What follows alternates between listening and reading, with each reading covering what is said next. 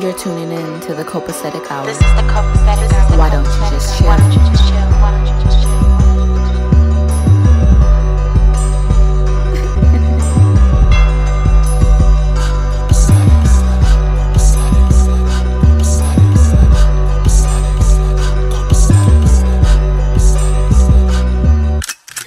Yes, this is the copacetic hour.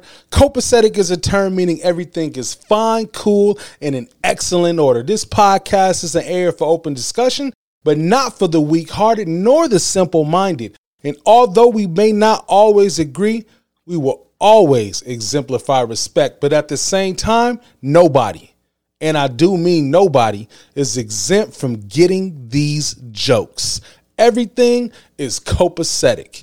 Yes, this is the Copacetic Hour, episode 40. How's everybody doing today? Good, good. good. Yes, sir. You're That's what's up. That's what's up. Go ahead and introduce yourself. My name is Tia Taylor, and I'm from Detroit, Michigan. I'm a singer songwriter.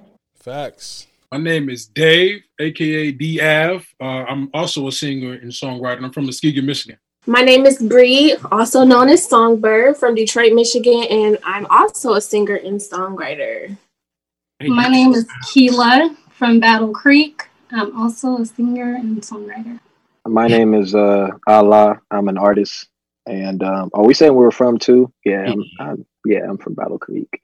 Wait, no, I'm not. I'm from Phoenix. Same thing. How about we put it like that? Battle Creek and Phoenix. Okay, cool. There we go. It's so confusing. My name is Octavius. Uh, I'm an artist. My ra- um, recording name is OTS, songwriter, Battle Creek, Michigan. My name's Denari. I'm a producer from Detroit. Some people call me D Revival. That's what's up. That's what's up. How did you get the name Allah? Like, are you Muslim? I'm Hebrew. Hebrew? and I'm not one of these new What's Hebrew? Explain that. Hebrew is right next to you could say people confuse it with Judaism or being a Jew. Okay. You know what I'm saying? Hebrew is the race, not the religion. I was finna You say, yeah. I I am very much I've been very much aware of myself for a long time. My great great grandmother was Hebrew. You know what I'm saying? I know there's a lot of young black black folk. That's okay. This is okay coming on now and they like, oh, y'all not African American, you Hebrew. You know what I'm saying? Like you Israelite, you a Hebrew. You know what I'm saying? That's great. Do your thing. But I've been known who I was. You know what I'm saying? And I don't look at it as like I'm a new founding thing. I don't look at it like I'm realizing myself like a lot of folks do. Uh-huh. You know, I I'm Hebrew. You know what I'm saying? I was in church. Um, I wanted everything I did next to as close to God as possible because I was very aware that my music is very far away from God as far as topics go on a traditional form. So it was the best I could do, you know, for my mom. My mom was very like, yo, I just wish you would make this type of stuff. And I was like, look, mom, this is the best I could do for you putting God in my music. So hopefully when I get famous one day, people who don't know who Allah is or who who question who Allah is, my name is gonna be like that beacon of saying like, yo, God's next to this. You know what I'm saying? If you are some that doesn't praise God or that doesn't look to God in any situation, there's that name right in your face. Ha ha, nigga, you got to see that shit. Period. You know what I'm saying? It's next. It's there. Sorry, it ain't going nowhere. You know what I'm saying? So that's how I look at my shit. I mean, but I call I call myself five. I call myself five on this podcast shit, and it wasn't no trying to create no alter ego. Just that if my job looked me up and I'm talking crazy on here, they can't just put my name on this bitch. you know what I'm saying? So check this out, dog. Look, my shit funny as hell. Well, not really. So just real quick, how I got my name. All right, boom. My favorite rapper back then, he was trash, right? His name was Silk the Shocker, I was right? gonna say. I know the Silk, story. I'm like, damn, he five. He used to clown him on Facebook, and I feel some type of way. I'm like, I love this man. So when I first first started, it was Octa Shocker. I'm like, it's Oct, it's Octa Shocker, it's Octa Shocker. I'm gonna redeem my nigga. Yeah. Boom. After a while, a lot of people started chiming in on how trash he was, right? So I just stopped defending Silk the Shocker because then I listened to another song, and I'm like, damn, maybe he really wasn't as good as I thought he was. so look, the name, my name was just too long, and I was traveling a lot, and so uh, I shortened it. I just used, I kept the OT like the Octa Shock. I kept, I shortened it to OTS, and then I put a dollar sign because the OT stood for like overtime to me. Like overtime equals dollar signs. So the OTS, like OTS, or I or people you say I was out of town a lot, so out of town money. Oh, That's- that makes sense. Yeah, That's so what's up. that's That's, that. up. I didn't come up with my own name. Like I used to sing at Western a lot when I was in college. And I used to do a lot of um open mics and people just start calling me Songbird. So I just kept it. And then like on all my social media handles, I just put Bri the Songbird and it just kind of stuck. And I just I've never changed ever since then. I was like, all right, this is what they gonna call me, this is what I'm gonna call me. That's what's up. That's what's up. Well, mine is kind of new. It's always went by Dave Davis. That's always been my stage name. But so I'm a therapist by trade, and I was trying to distinguish between. I wanted to draw a line between my professional life and my artistry, and so um, I'm sure anybody that's been that's drove down night was it uh 31, you ride past DF, right? And I was I was looking at it like, damn, my name my, my name has been you know it's Dave, so I just put the dot and so it just turned to D. it's- That's that's where DF came from. That's Hey, that's up. sweet though. That's what's That's up. sweet. like that too. And then everybody else is using a regular ass name, right? Or y'all got, Yeah, I was y'all kinda got cool alter, with mine. y'all got alter egos. Well, some, but you know what? I was just in the studio last night and my producer was like, she has a name. And I'm like, who are you talking about? She has a name. And he was like, whoever is in that booth. Because when you come out the booth, you're Tia Taylor. But when you go in the booth, you do you you a whole nother little vibe, a whole nother person. I don't know what her name is. I need to give her a name because Tia Taylor is just like, hi guys. hi. Mm-hmm. But I'm pretty Yep. sure this other girl got another name. She got a name. I'll name her. We're gonna figure her But name it- out. See? We gonna- Huh? I said we're gonna It'll figure her name out. It'll come. She she real slick. I don't know who she is, but she got a lot of attitude. She got a slick mouth. She's not me though. I know that. That's what's up. That's what's up. Let's go ahead and jump right into the first topic. So this episode is gonna be about music and being an independent artist. First question that I want to bring up is what do you love about music? What was the motivation for you having that grind to be an independent artist? Um, for me, it really was. I think songwriting came naturally for me as a child, but as I got older, I started to take it serious because music and art, just the music and, and art aspects of it all, is just a, is literally the way I live my life. It's therapeutic for me. It's almost like speaking for me.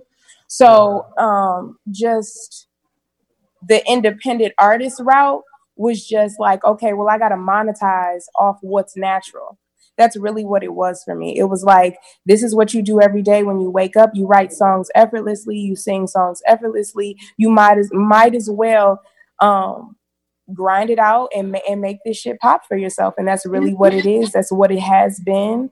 I love music and I love the work side of it too. Business mixed with my pleasure, and it's just that is that's that's my in and out for it. Facts. Facts. Yeah. What about music like other than you like it being something naturally good, what about music like when you hear a song or you hear an instrumental, do you get like a warm feeling or like what does it do for you? calms me down. Like I could be in any kind of emotion. Let just let's just go with the bad emotions. I could be sad, anxious, depressed. If I pop my headphones in, music sim- simply just kind of like settles me down. It's when I when I earlier when I said it was therapeutic, that is exactly what it is for me. It's therapy. Music in every form, any genre of music, as long as I rock with it, is that for me. It's therapy. It's breathing. It's fucking meditation. Um, I, I swear there are too many stories for me to even count where I've been angry and I pop my earphones in. And it could have been a gospel song, whatever it was. I could have started singing and I just calmed myself down. So it's like medicine. You know, it does make me feel good. That's what's up. That's what's up. Yeah, I I probably have to agree with her. I feel like what I love about music is the power it has. Like she said, she's therapeutic for her. But I feel like the power that it has, it can change the mood. You can be mad, sad. It can really shift how you feel. People wake up, they play music, and they set their tone for the day. You feel me? But it'll also meet you where you're at too. Like if you sad, you can put on some music that you can just relate to and just get you through that little time. So I feel like mu- music is a real powerful um, gift and instrument that I don't know. It's kind of unexplainable. Yeah.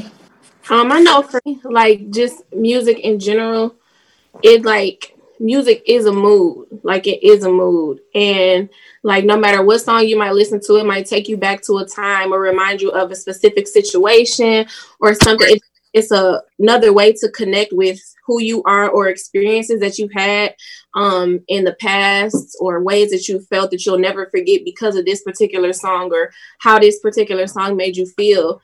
And I know for me, growing up, um, I was raised around musicians and singers on my mom's side. So that's literally all I knew. I really didn't have a choice because we were like young babies, like singing in my grandma's kitchen. So it's just like, it also for me brings that connection of like family and that connection of like love. And I think that's why, I don't know, like they said, it's just so powerful because it just allows you to connect and to feel so many different ways. Yeah. Facts. What about you, OTS? Um, music for me always been therapeutic, even since I was younger. Uh, uh, my mom was a big hip hop head, so like for me, um, like listening to old songs will put me back in a uh, mood, like when I was a kid, and or uh, it'll make me think of a specific time, like some like everybody said. Uh, but it's I'm kind of weird now when it comes to music because like I probably listen to the less amount of music I would probably say out of everybody. Like for some reason I'm like opposite. I'm like the opposite now, which is weird because I don't wake up to music. Um, I say 90% of the time I'm in the car. I don't ride with music. Like uh I don't blast music during uh during like cleaning up the crib or like even when I'm even when I'm drinking, like I'll just sit like I need my silence for some reason. Like Why is that? Then like this huh? Why is that? What do you think the is it because you don't want to be influenced by other people's music? Yeah, yeah, that's what it is. It's like a, a lot of out a lot of people draw some people pull from everything, you know what I mean? And a lot of people to me lose originality when they when they start listening to people that they think they like. Okay. The reason why I say think they like is because some people's style change. Like, you know what I mean? You you might have heard somebody way back when, like, oh, he sounded like this. Oh, they're singing now. Oh, they're doing this now. Oh, now he got a rock sound. You know what I mean? Okay. So I don't. I feel like music is so powerful. You could absorb it once you absorb it. It can change your mood. It can make you like all these young kids around here. They want to be tough, you know, with all this young boy and all these these younger artists, which are great artists, but people are. it- it's kind of scary to me how people could get influenced by music. So I hear that. So I mean, that's pretty much my take on it. I hear that. What about you, Denari? Well, music for me, definitely therapeutic. Um, I grew up playing the drums, playing the piano, you know, so it was always natural for me to, you know, have some type of involvement with music. I knew at a very young age that I wanted to be a producer. You know, uh, I listened to a lot of oldies, you know what I'm saying? And that's where a lot of my samples come from. You know, tracks from the 60s, 70s, 80s. Um, so when I work out, I listen to music. When I go to sleep, I have to listen to music. I can't go to sleep, you know what I'm saying, silence. Like I have to have headphones in my ear, listening to music just to set that vibe. And uh, this me as a producer, it's it's pretty interesting because, you know, as artists too, you can create a vibe. You know, and that's what I really love about creating. You know, I can you can kind of understand my personality by listening to my beats. You know, and I'm sure some artists in here could say the same thing about their music. And that's just really the beauty of it. I think it's very powerful. That's dope. I like that point to the fact where as much as music can influence you if you pay attention and listen to it, you can create your own vibe because being an artist, being a producer, you can create your own wave. That's dope. That's a good point. What about you, Dave? Um, so I'm kind of on both ends of the spectrum. Um, so my I grew up. I guess I'll start back. My my granddad back in the 40s, he was part of a a, big, a huge group. Um, Okay. and like my my entire family is like is uh music you know musically oriented everybody everybody What's the name of the group? uh the spiritual spiritual heirs The Spiritual Heirs. I'm gonna have to check. he's that. 94 now I'm gonna have Um, to check so- Granddaddy out. yeah he, he was he was cold, he was tight too um but for me I, I, i'm gonna pick up on what ots said uh like i'm in the middle i'm in the midst of creating my ep right now working on that Okay. and I don't listen to a lot of music at you know at this point right now because it's like you said it's easily uh, it can easily influence your sound when you want to remain original.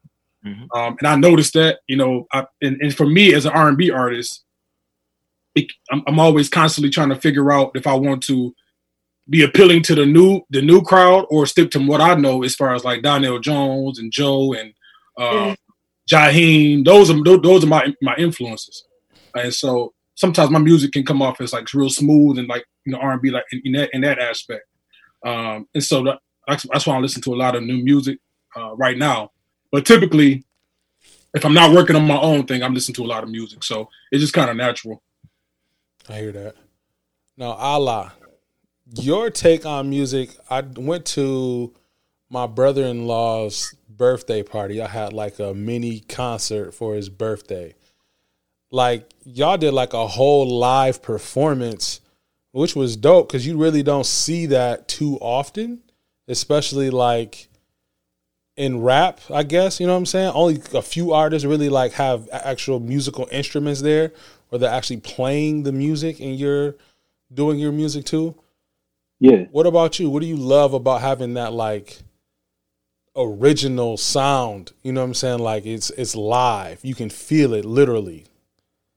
Um, I think uh, I feel like as far as on a local level, it's it's ahead of its time. But um, I think we're doing what you see a lot of pros doing, regardless. Okay. Um, I think when we first started uh, doing that, you know, it either was one of three things. It was intimidating to other people who are doing what we what I do, like who are artists, or people who are just like, man, how do I grasp all this sonic stuff happening at the same time? It's it's overwhelming for uh your not for your average listener. But I feel like as time has been passing, people have come accustomed to like, yo, I like I like like hearing like all this stuff. Yeah. You know what I mean? Um, and that sucks because honestly, I don't like that it's going that way. I do uh, respect the just the DJ and you got a mic and it's y'all two.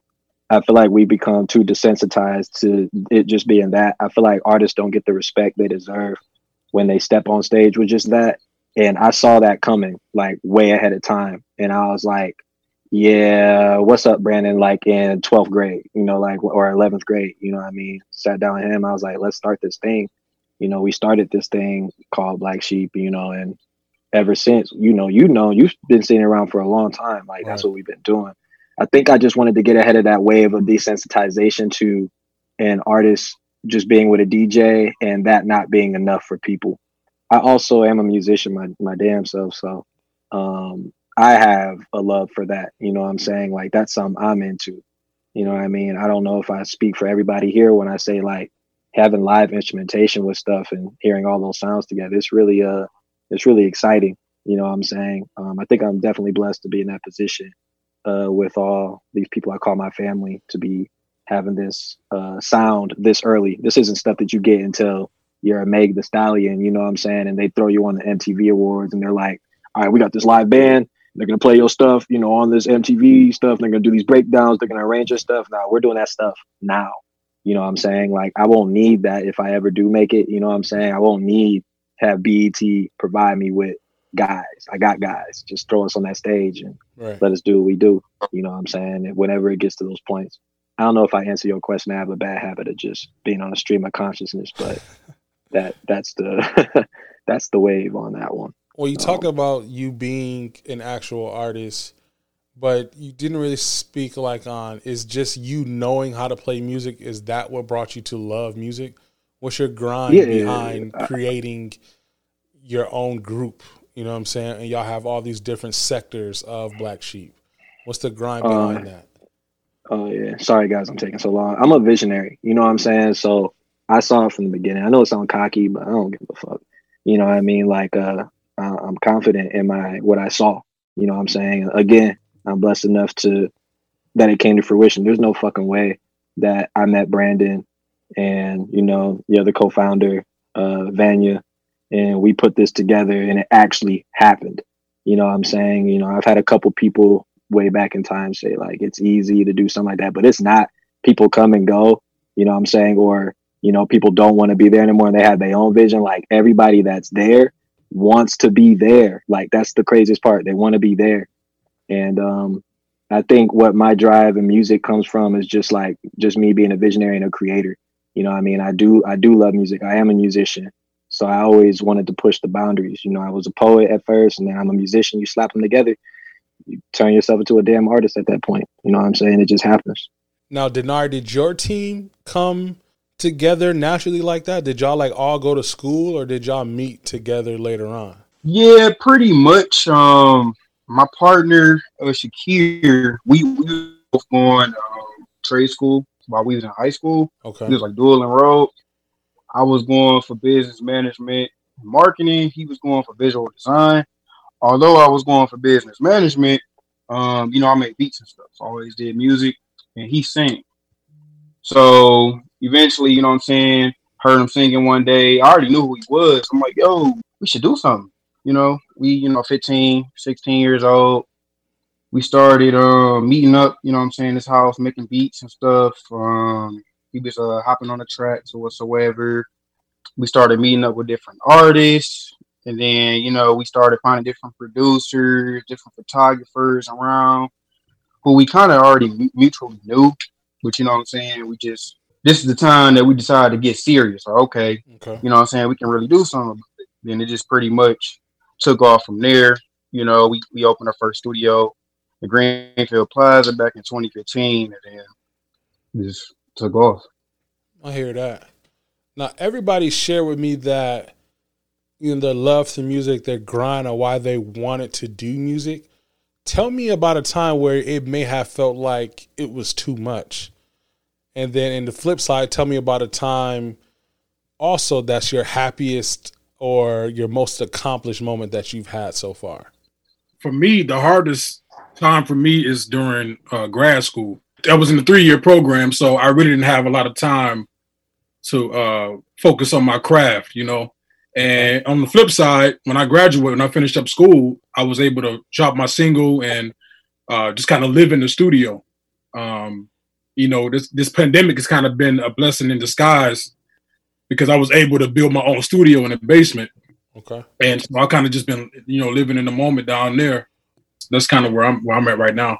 I would say, as far as the dream being too much, like a moment like that, I would probably say currently because recently I just LLC my uh uh Fire Rock Records uh the label. Okay. So uh we brought we brought on a few younger artists Okay. and like right now the hardest thing is just because ultimately I've always wanted to own my own label. That was my thing from the jump. Okay. And but right now I'm just we we're dealing with a lot of personalities. Um they're a lot of the younger boys, so they out in the streets. Right. Uh, you know, y'all y'all some of y'all pretty much know how Battle Creek is. Um and so basically we're just dealing with uh trying to make sure people are on the right track, trying to make pe- make sure people not putting uh like any type of crazy stuff in their videos because you can't market videos like that. Once you once they see like a weapon or a gun or something, you can't they'll deny you. Yeah. You know what I mean? And at the same time, my name is on that. Right. Um, and it's just it is trying sometimes because when we talk to them, we don't try to talk to them like Little nigga. like yeah, we don't try to big dog you know what I mean? But at the same time, you the little homie. So it's like I'm really looking, I'm really trying to have your best interest and I'm really trying to give you game because we didn't have people on top of us. Right. You know what I mean? and then we have a whole studio space that that took four years, you know, to, in the making, and so we don't want, you know, for some beef to pop off, and then it didn't brought it didn't came to the studio, and then now it's just, you know what I mean? You Yeah. bring you bringing problems to a business establishment. So right that that right there is the hardest thing. Right. Um, one of my greatest, I'm not, I wouldn't say greatest, but I don't know if anybody can describe their first feeling of uh like a first paid, like when you first get paid for doing a show or doing a I don't know what distribution service anybody use, but you get that distribution uh check, DistroKid. that distro kid, that TuneCore, you know what I'm saying? That CD Baby, that check. Because you don't think it's real until it happened. Like you hear people getting paid all the time. You hear people getting Mhm. paid for walk through. You hear people getting paid to perform. So like that feeling, that that feeling is crazy Right. when you fir- when it first happens. But then you you know you want to strive for more. So that's it. I hear you on that. I hear you. Mhm. So the dream for me was too much when it was actually time for me to put some music out. I'm going to say the reason it was too much for me was because I was scared and I was insecure. No, no, no, I won't say it's insecure. No, fuck it. I guess I can go with that. I was just like not sure if music was like the thing I was supposed to do. I had a lot of my family who had gone to college. They like did the traditional thing. Right. And so it's like, all right, maybe I should just keep my ass at Western, do what I need to do, graduate, and and go be a news news reporter somewhere. Right. But when I was like, no, fuck that, I'm gonna stop this, and it, it was when I stopped going to school. That was when the dream was scary because it was like now I'm chasing after a dream and I'm letting go of what's already promised. I can get a degree. Right. I can do four years. It's enough. It's nothing. Like I can do four years. I can get this degree and then go out and search for a job. But what's not certain is this dream that I got in my head. What's not certain is what I cannot see right now. And so I'm taking a chance on myself because I'm about to say fuck all of this that y'all talking about, and I'm about to just go try to see if my voice can make room for me. Okay. Um, I put my first song out, and I put a video out, and all at the same time, it's like I, I stopped doing what I was supposed, what I thought I was supposed to do, and then I started writing music, going to open mics at night, meeting other people, like other like-minded individuals and things like that, and that was that encouragement that I needed to go ahead and put my first song out and my first video. I almost fainted at that video shoot, but that was when I was like, it's worth it. It was it was so worth it. I was so anxious. I woke up at four o'clock in the morning. I was I didn't eat or drink. I thought I was just a bionic woman or some shit. But um it that was so rewarding. The the the amount of like tired I was. There's a difference between between being tired from your nine to five and being tired from something that you you're meant to do, you're supposed to do, you're passionate about. And when I was tired from that, it was the most rewarding thing. And I was like, this is exactly what I'm supposed to do for my for the rest of my life. No one can tell me anything different. Um yeah. That was it for me. That's dope. For sure.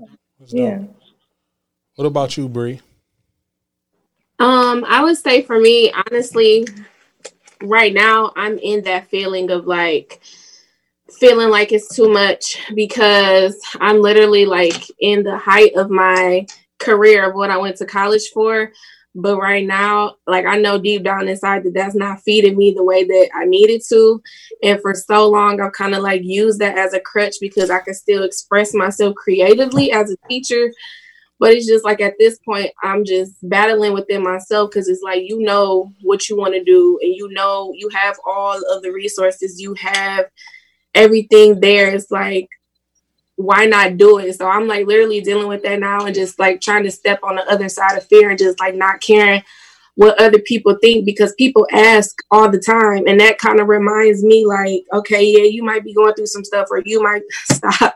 like you might you might be dealing with something, but people will randomly ask. Like I haven't posted anything on Instagram, like I haven't done anything.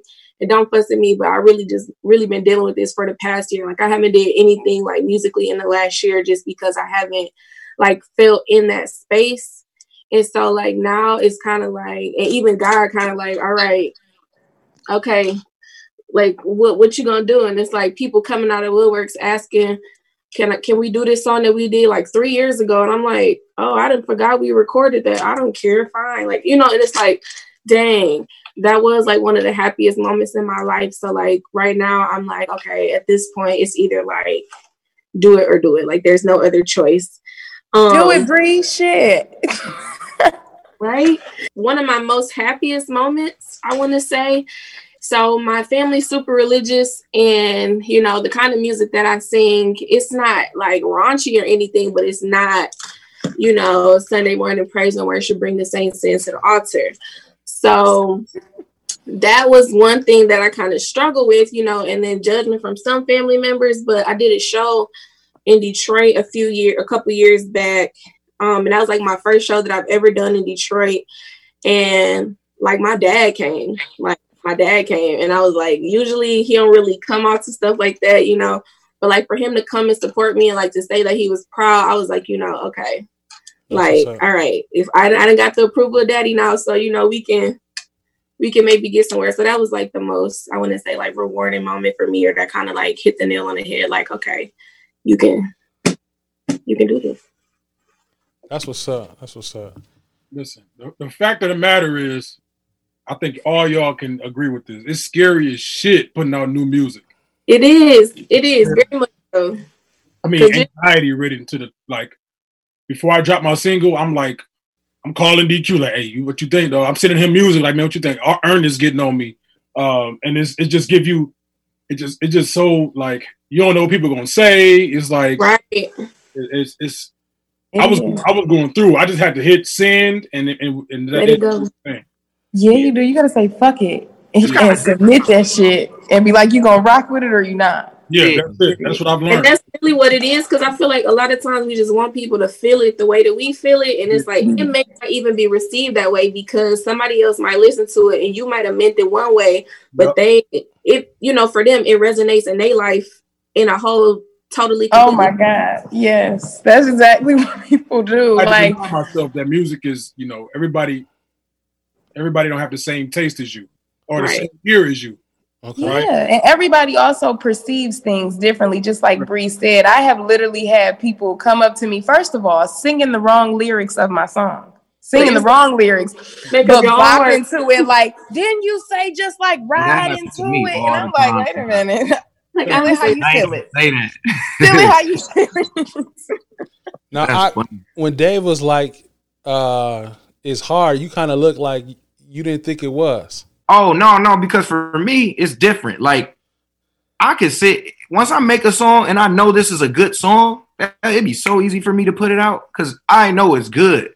Now the problem I used to have is I don't know, like you know when you made a song and you either trying something new or it I don't know, you can feel when something is a good song, bro. Like you can see, you can tell when you even I know a lot of people throw around the word hit, but you can tell when it's a good song. So like as long as I got my presentation of how I'm finna drop it and I promote it and I see people rocking with it before I even drop it, like I don't I don't even I don't even care really. Do you Like, think? When I grow up, I'm gonna be like that. When I grow up, do you think that's a difference between? Do you think that's a difference between rap and R and B? Because I with- think so. because with R and B, I think like for one, it's slow. And anything slow, it, it's a different vibe. Getting hype is easy. You know what I'm saying? Yeah, yeah. You think that's the difference between it? I, definitely uh r&b man like r&b got a the spectrum of r&b is like way higher on like the headroom is like way higher as far as like rap and then r&b like You know what I'm when you listen to r&b like you're more judgmental of what you're listening to Shit. the first thing somebody don't listen to is let me see if she can sing for real. Let me see that. Let me see if they can sing for real. And then with R and B, I'm assuming R and B artists try to be as original as they possibly can because it's a lot of good R and B sounds out there. But trying to find like a new niche in that in that spectrum, bro, that's that's got to be like the craziest ever because a lot of rappers get on sounding like other rappers. Right. You got five, you got 50 young thugs uh, out there or people that have been influenced by Future, you know, like Roddy and all them. Right. So But with R and B, it's just it's. I believe it's. I think it's harder. I would say it's harder. That's a good point. Yeah. Now, Marquila, what about you? What's been a hard time for you, and what's your happiest or most accomplished moment? A hard time for me, I would probably say it's right now. Because I, when I first came out um, doing music, I was more of an inspirational artist. Okay. So, like, that's like a lane is cut dry. It's kind of, I want to say boxed in. You know, there's not a lot of freedom there. So then now I'm kind of transitioning into my own sound, like doing more R&B stuff. And just like he said, being original, being true to yourself, having an original sound, like all that stuff is like pressure.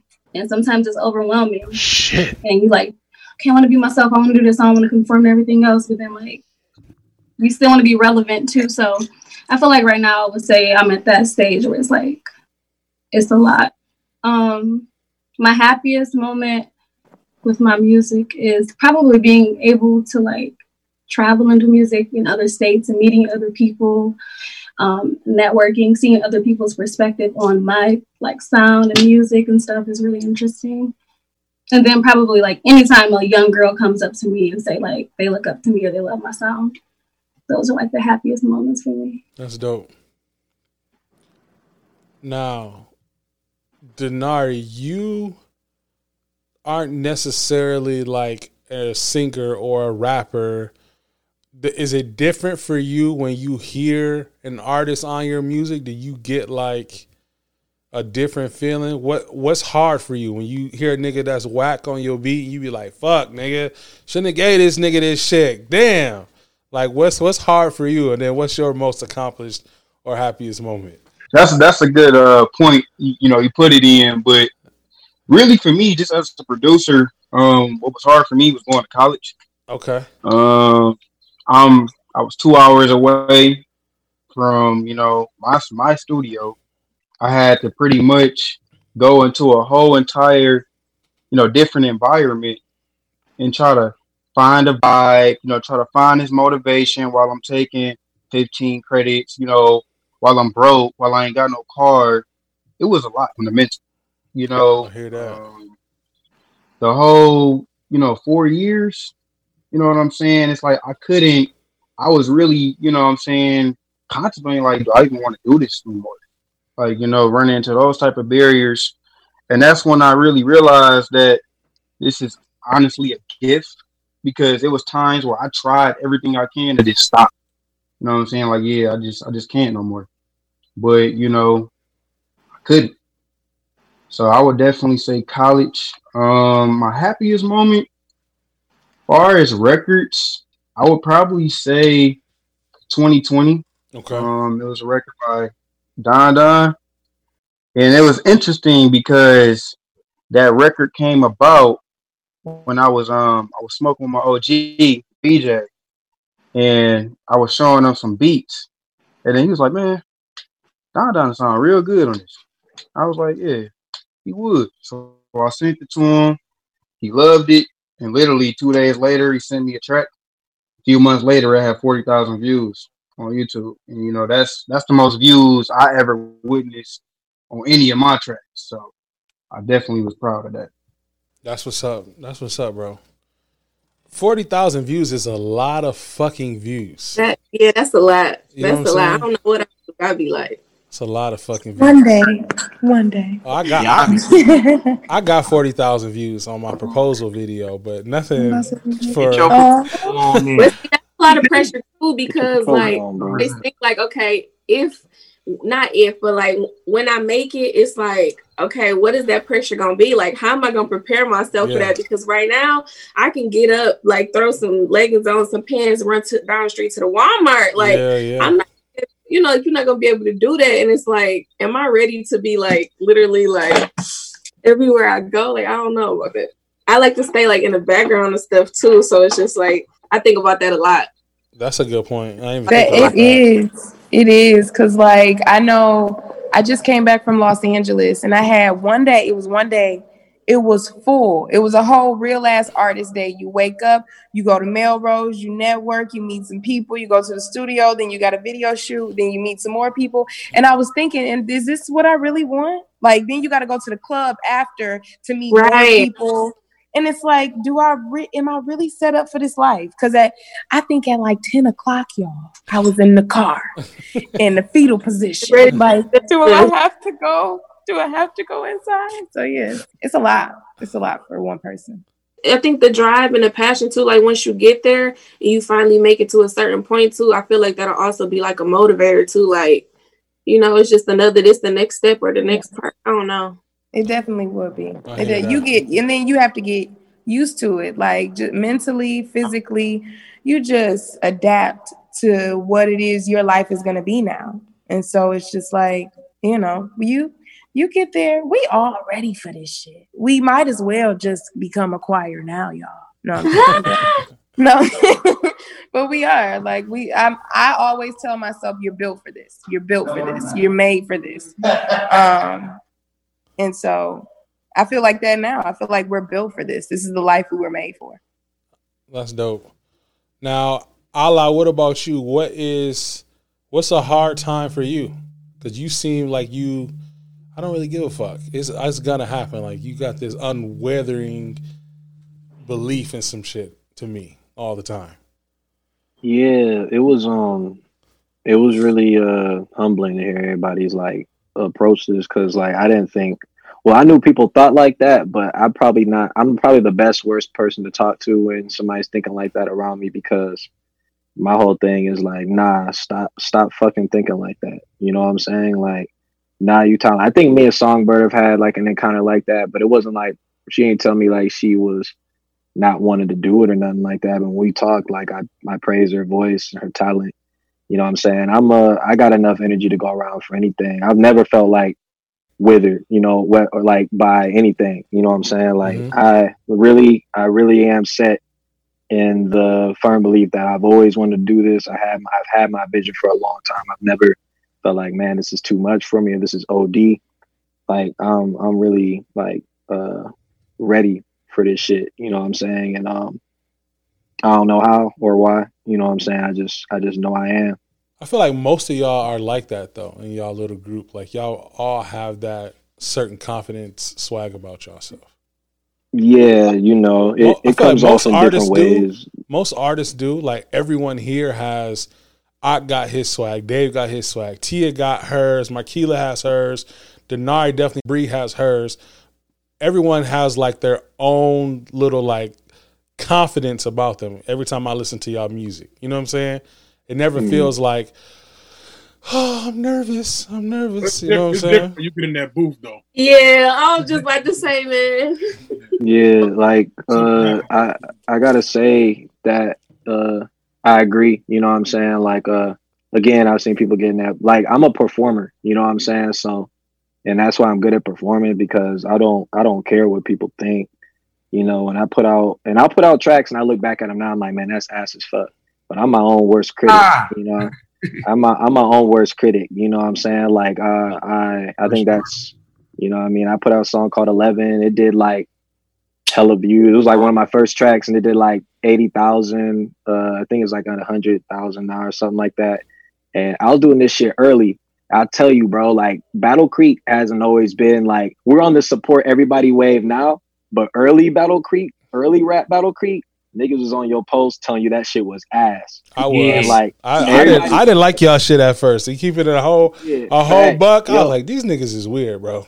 yeah, no, big facts. Like, you know what I'm saying? But but like, you know what I mean? Like more and more like people will come around and be like, hey, what's that auto tune thing you do, bro? Or, or like what's that plug-in thing, bro? Like the time started catching up and niggas was like, all right, this nigga, this You nigga been doing what niggas is doing, you know what I'm saying? Like when I made that shit, I remember when I put out 11, even though I had like 80,000 over, niggas was I was hearing slick shit, niggas saying his ass on the post or something like that.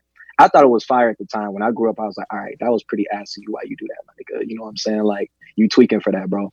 You know, but like I I was never one to like I would always be like, all right, thanks for listening, my nigga. I'm gonna go back in the lab. Like I was never one to get upset at that time. Okay. You know what I'm saying? Like uh I just went back in the lab and kept quiet and started getting better. I was like, all right, bet it's ass. All right, I'm gonna show y'all something. You know what I'm saying? And like I was accomplishing a lot of cool ass shit. And I think biggest thing I could thank Battle Creek for is like not giving me like my roses that early because it set me like so far ahead, like as an artist for sure. You had to earn it. You know what I'm saying? Eh, Yeah, you know what I'm saying? Like a lot of niggas, like they knew folks and you know, my mom, like when she found out that uh I wasn't on the best path in life, you know what I'm saying? I was doing shit that I shouldn't have been doing. You know, like Ox said, he has he has some young brothers he's working with that are doing things and all that. You know what I mean? Like I had my I had my phase, you know what I mean, when I was in Arizona and stuff, like I couldn't go hang out with niggas at the park. You know, my mom was double checking everything. I couldn't go. I couldn't go hang out outside in Greenwood. I lived on it. I couldn't. I couldn't go just stand outside and go up and down the block. You know what I'm saying? Like my mom was like very much on me. You know what I mean? So like there was really nothing much for me to do but sit to myself and work on this shit. So um, to answer the second half, I'm I'm trying to keep myself as short as possible. I'm sorry, y'all. You know, um, I think as far as like uh, the happiest moment, it's just performing. You know what I mean? Like I agree with Ak, you know, when you make that check. I think the and no braggadocious shit. I think the biggest check, you know, I've made was and this was when Black Sheep performed all together somewhere.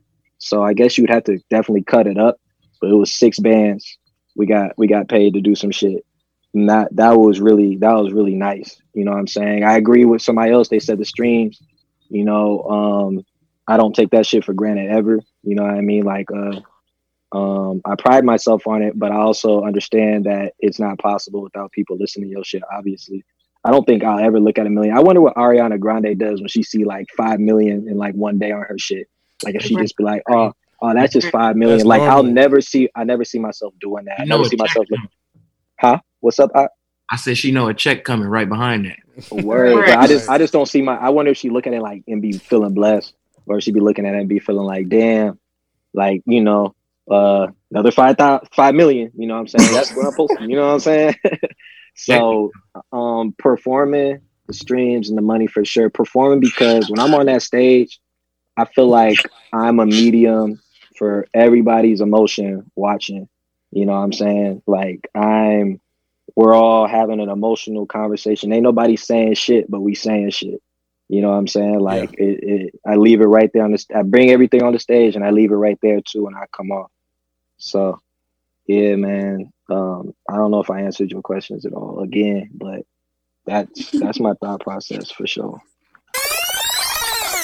Lifestylez is a men's and women's clothing store that carries exclusive quality labels. Their mission is to bridge the gap between mainstream fashions and luxury brands.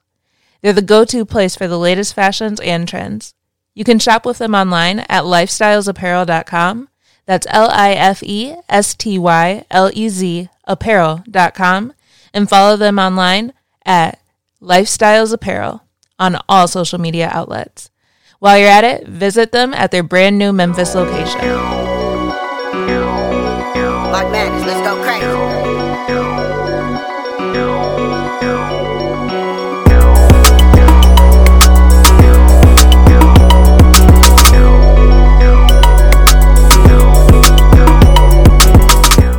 To the podcast. Moving into our next segment, the consciously copacetic segment. Okay. So literally, like numerous artists have got shot and killed, or have been shot, like everywhere in different parts of the United States.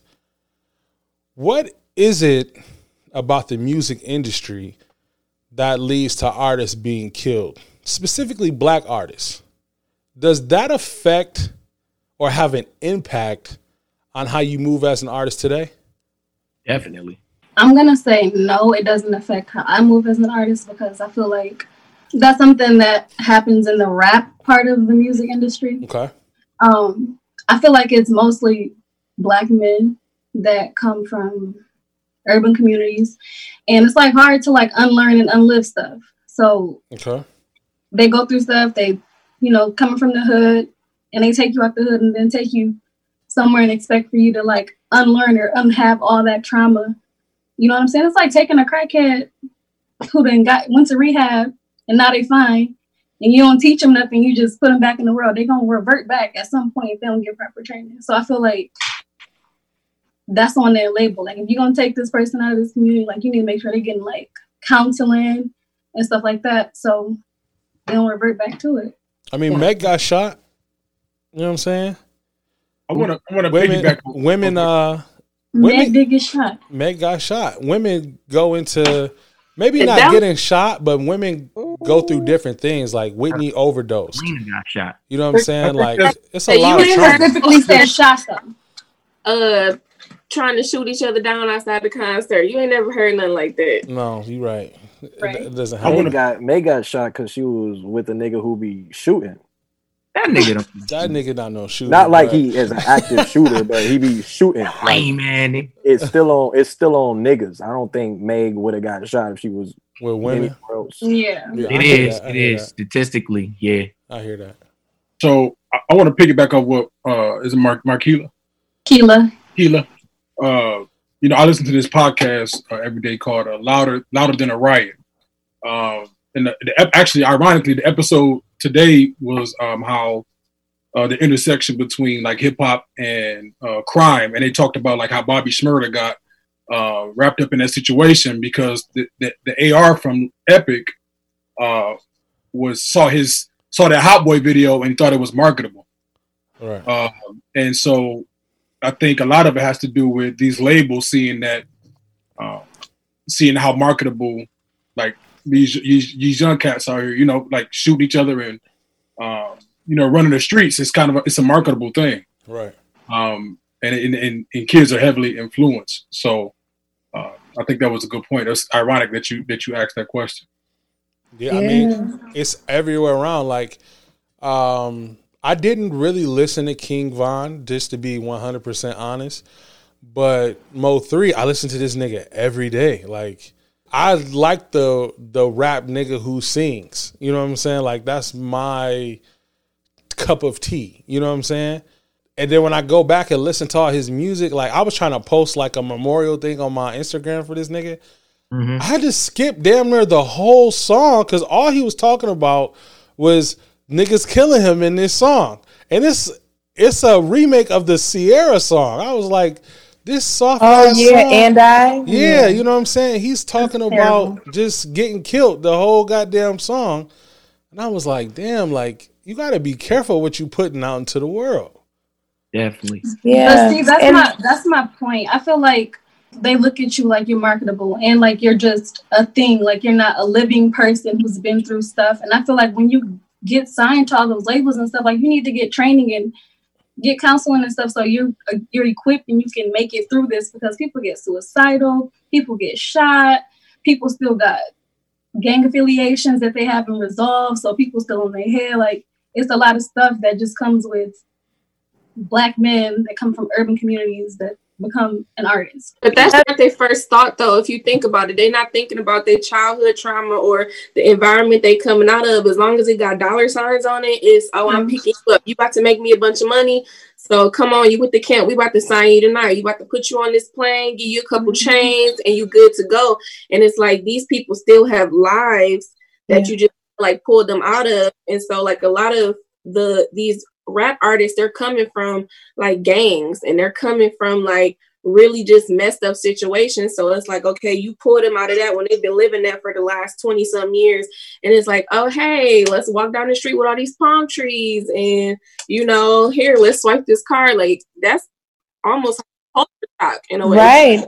And then you got to think about what what artists do. We rap we rap or we write poetry or we sing songs about what we've experienced or what we're going through. We, That's we a talk good about our lives or we talk wi- about something we've done. And so if you're taking these men from Chicago, from Detroit, from Atlanta, wherever they're from, and they're talking about their lives or what they're doing, what do you think is going to come out in their music? That's a this is point. going to just bleed through their music and it's even louder now. Now you're giving them a microphone to do it even louder to amplify it all and you think that they're not going to attract it. So i feel like to ask that question is well, like one aspect of it but you'd have to just like kind of just see just go right back into uh, how our society is set up with our black men you know? So it's just it's just a mag the music industry is a magnifying glass for what they're for what's going on for real. And it's a microphone. That's it. It's just amplifying what's happening in the neighborhoods.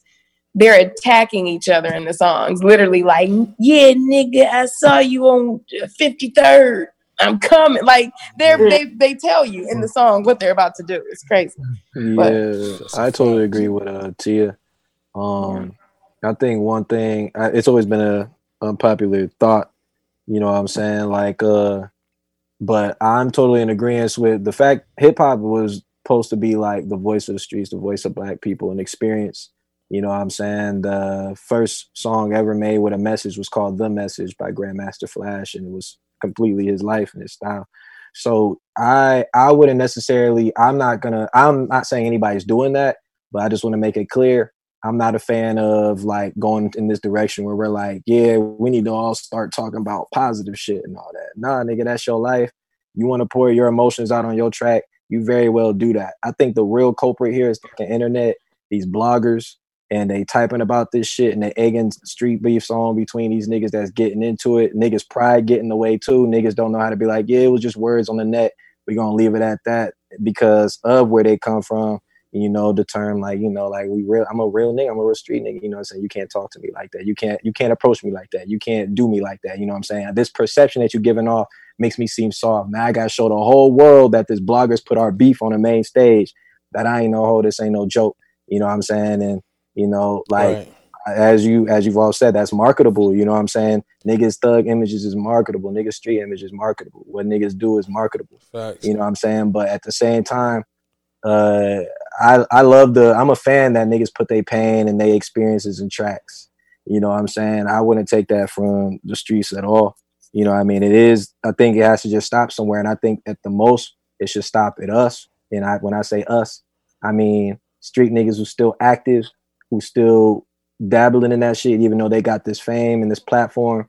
You know what I'm saying? Nigga, like if that nigga diss you on the track, diss him back, but keep it there, keep it rap. Motherfuckers be so surprised when these niggas kill each other. They've been doing it since the fucking 90s. You know what I'm saying? It's getting spicy again now. Y'all used to y'all was glorifying when 50 got shot nine times. You know what I'm saying? He's still alive. You know, that's what people praise him for on the low low. Like for real, for real, they'd be like, man, he got shot nine times. He hard. He rapping about that shit. You know what I'm saying? Now niggas dying, niggas like, stop.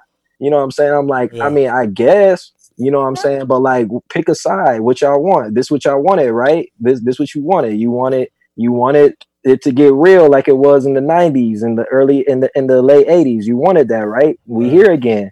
Niggas dying now. What what did you want? Do you like rap or not? You know what I'm saying? Do you like niggas talking about street shit or not? You know what I'm saying? Is it getting is getting aggressive? Then you that's not what you really like. What what is you praising? You know what I'm saying? So I'm not advocating for niggas dying, but I am looking at the reality of and the reality of is that I feel like hip hop being a platform for these niggas to talk does lessen the shooting more than no platform at all. You know what I'm saying? Because ain't Okay. nobody here shit now. I'm just gonna get out here and do it since I can't get on the track and get at least 70% of this hate and anger off me. You know what I'm See, saying? I, I, I would agree agree that social media amplifies beefs? Hmm? Can we agree that social media Oh, amplifies beef? That's why Childish Gambino's album called "Because the Internet" is really like truly speaks Because- very a lot of volumes. It is because the the world now. That's crazy. it, it is definitely because the internet. I, I agree. You said what? Ak? You said what about the word? I said like nigga, you don't even have to be in the same country as somebody to uh-huh. beef with no more. Like you No. can wake up, get on your phone, and start beefing with her. Beefing with somebody. in Alaska. It's that accessible. So Mm-hmm. social media really mo- ruined a lot of stuff. But E, remember you was talking about Mo3? Yeah, yeah, yeah. You want to know what's weird in a theory that that I just came across? What? So the theory with Mo, well, they're all signed to this independent label called Empire. Yeah. Empire has had a lot of their artists die. XXXTentacion, uh, wow. Von, Yeah. uh, all of them, Mo, all of them. It's, it's like two more. So they They was think all on that label? Yeah. they think this man, they think this man be putting life like policies on these rappers. They thinking he be putting policies on these I think they do, bro. I think that's just normal. Uh, Is that I normal? think that's Like just normal. A thing. life policy? Yeah. You get a life if you when you sign that contract, you That's why people don't be like owning their masters and stuff like that. That's why I strive to be independent because Right. there's Oh distributors God. out there. There- You can get distribution from people. You don't have to sign or be in a 360 Right. deal. Mm-hmm. Right. But that's the th- I think that's weird. Like that's weird. And I, I I had looked up on the life policies and it do like they get paid Yeah. when rappers get But black, I think that's black rappers. that's normal. Like that's just normal thing. That's Really? been happening. Yeah, It's a weird, yeah. that's a normal thing. gotta look at them contracts. Yeah. That's why Kanye crazy because he trying to get his masters. Yeah, that's They thing. own him. His his his record his record contract says he has to record music until he dies. Yeah. Mm-hmm. Really? Yes. What the fuck? Where am I? Sleeping under a rock? Like he What can am I never get out. He's like he can't stop recording music. That's crazy. And another thing, how you talk about Instagram and the marketing behind everything that Allah was talking about, nigga, it's so fucking catchy because like Von dies, you know, when sh- nigga die, you're like, well, let me check this nigga out. Let me see what he's about. Mhm. Let me get him some streams. You know what I'm saying? Help the fam out. So I'm listening to his music. He was this shit, bitch. I'm not from. si- I'm from 65th. From I'm not from 64th, bitch. I'm not from 63rd. That shit catchy is a motherfucker. That's, It is. that's how he I'm blew up. Bitch, I'm not from 63rd. And I've been saying that shit in my head for like two weeks. Is that the one we're talking about the stripper from Kankakee? I think so. I think so, yeah, yeah, yeah. I'm gonna be honest. I'm I gonna keep. I ain't listen to that nigga, bro. I ain't gonna hold you up. I ain't listen to him when he died. I ain't listen to more Nipsey when he died. I ain't listen. I don't listen to nobody when they die. You know what I'm I was, saying? I was Really? listening to I don't listen to none. Why I don't is listen that? to more none of that shit. Yeah, why is that? Why is that? That, Yeah. that shit. That's just uh not on y'all, but like for the majority, I feel like that shit. That shit just whack to me. You know what I'm saying? If I ain't listened to you before, I'm not gonna listen to you now. Now Yeah. that I perspective on Feed and Von's family, I can understand that. Yeah. You know what I'm saying? That makes a lot of sense. That don't hurt nobody, and that is true. You know what I'm saying? You put money in his family's pocket. Go ahead, get get off. You know what I'm saying? But I good. know I know this about me. I be the main nigga when an artist die. I be a main nigga like pointing out inconsistency in niggas' characters because that says a lot about you. You know what I'm saying? Like, so this nigga dead now, so he top five now.